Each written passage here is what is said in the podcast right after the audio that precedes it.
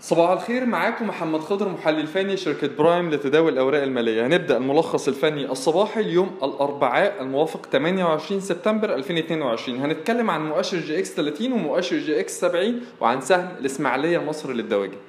بالنسبة للجزء الأول من اجتماعنا الصباحي واللي هنتكلم فيه عن مؤشر EGX 30 مؤشر EGX 30 إحنا متوقعين آه، إن هو يستعيد زخم الانخفاض أو وتيرة وقوة وتسارع الانخفاض في آه، الاتجاه الهابط الحالي بمجرد ما يكسر المؤشر مستوى 9600 مستهدف آه، مؤشر EGX 30 عند 9200 لا يزال قائم باستمرار تداول مؤشر EGX 30 أدنى مستوى المقاومة عند ال 10045 وإحنا شايفين إن مؤشر EGX 30 آه، هيستهدف مستوى 9200 مدعوما بتراجع مؤشر داو جونز للسوق الأمريكي خصوصا خلال تعاملات الأسبوع الماضي بعد ما اخترق مؤشر داو جونز مستوى دعمه الرئيسي الأهم عند 29700 وده بكده هو غير الاتجاه على المدى المتوسط إلى الاتجاه الهابط.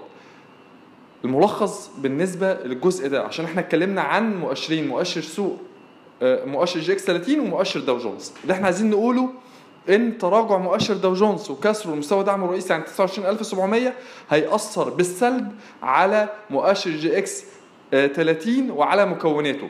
وهيأثر بالسلب على مؤشر EGX 30 إزاي؟ إن هو هيدعم اختراق مؤشر EGX 30 مستوى 9600 مستهدفا مستوى 9200 فمن الضروري خلال الفترة اللي جاية إن أنا أركز على آه، مستويات الدعم.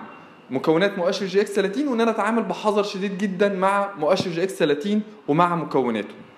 بالنسبة لمؤشر EGX 70 مؤشر EGX 70 خلال تعاملات جلسة أمس اصطدم بحاجز ال 2280 مستوى المقاومة 2280 مؤشر EGX 70 بالاصطدام بال... بالارتفاع جلسة امبارح ده بيزيد من فرص التغير بالاتجاه الهابط إلى الاتجاه الصاعد واللي هيتأكد بكسر مؤشر EGX 70 منطقة المقاومة ما بين ال 2311 2350 بالنسبة للجزء الأخير من اجتماعنا الصباحي اللي هنتكلم فيه عن إسماعيلية مصر للدواجن إسماعيلية مصر مد...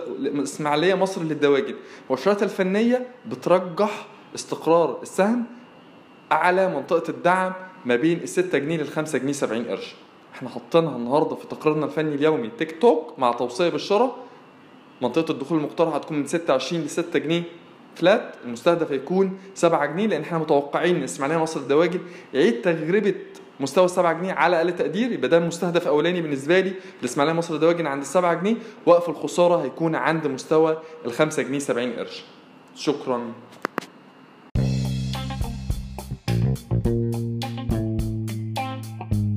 يرجى العلم أن هذا العرض هو لأغراض معرفية فقط. ولا يمكن اعتباره عرض أو توصية شراء أو بيع أو إدارة استثمارات أو خدمات استشارية. ينصح باستشارة مستشارك المالي قبل اتخاذ أي قرار استثماري. الأداء التاريخي ليس مؤشرا يعتمد عليه لتحديد الأداء في المستقبل.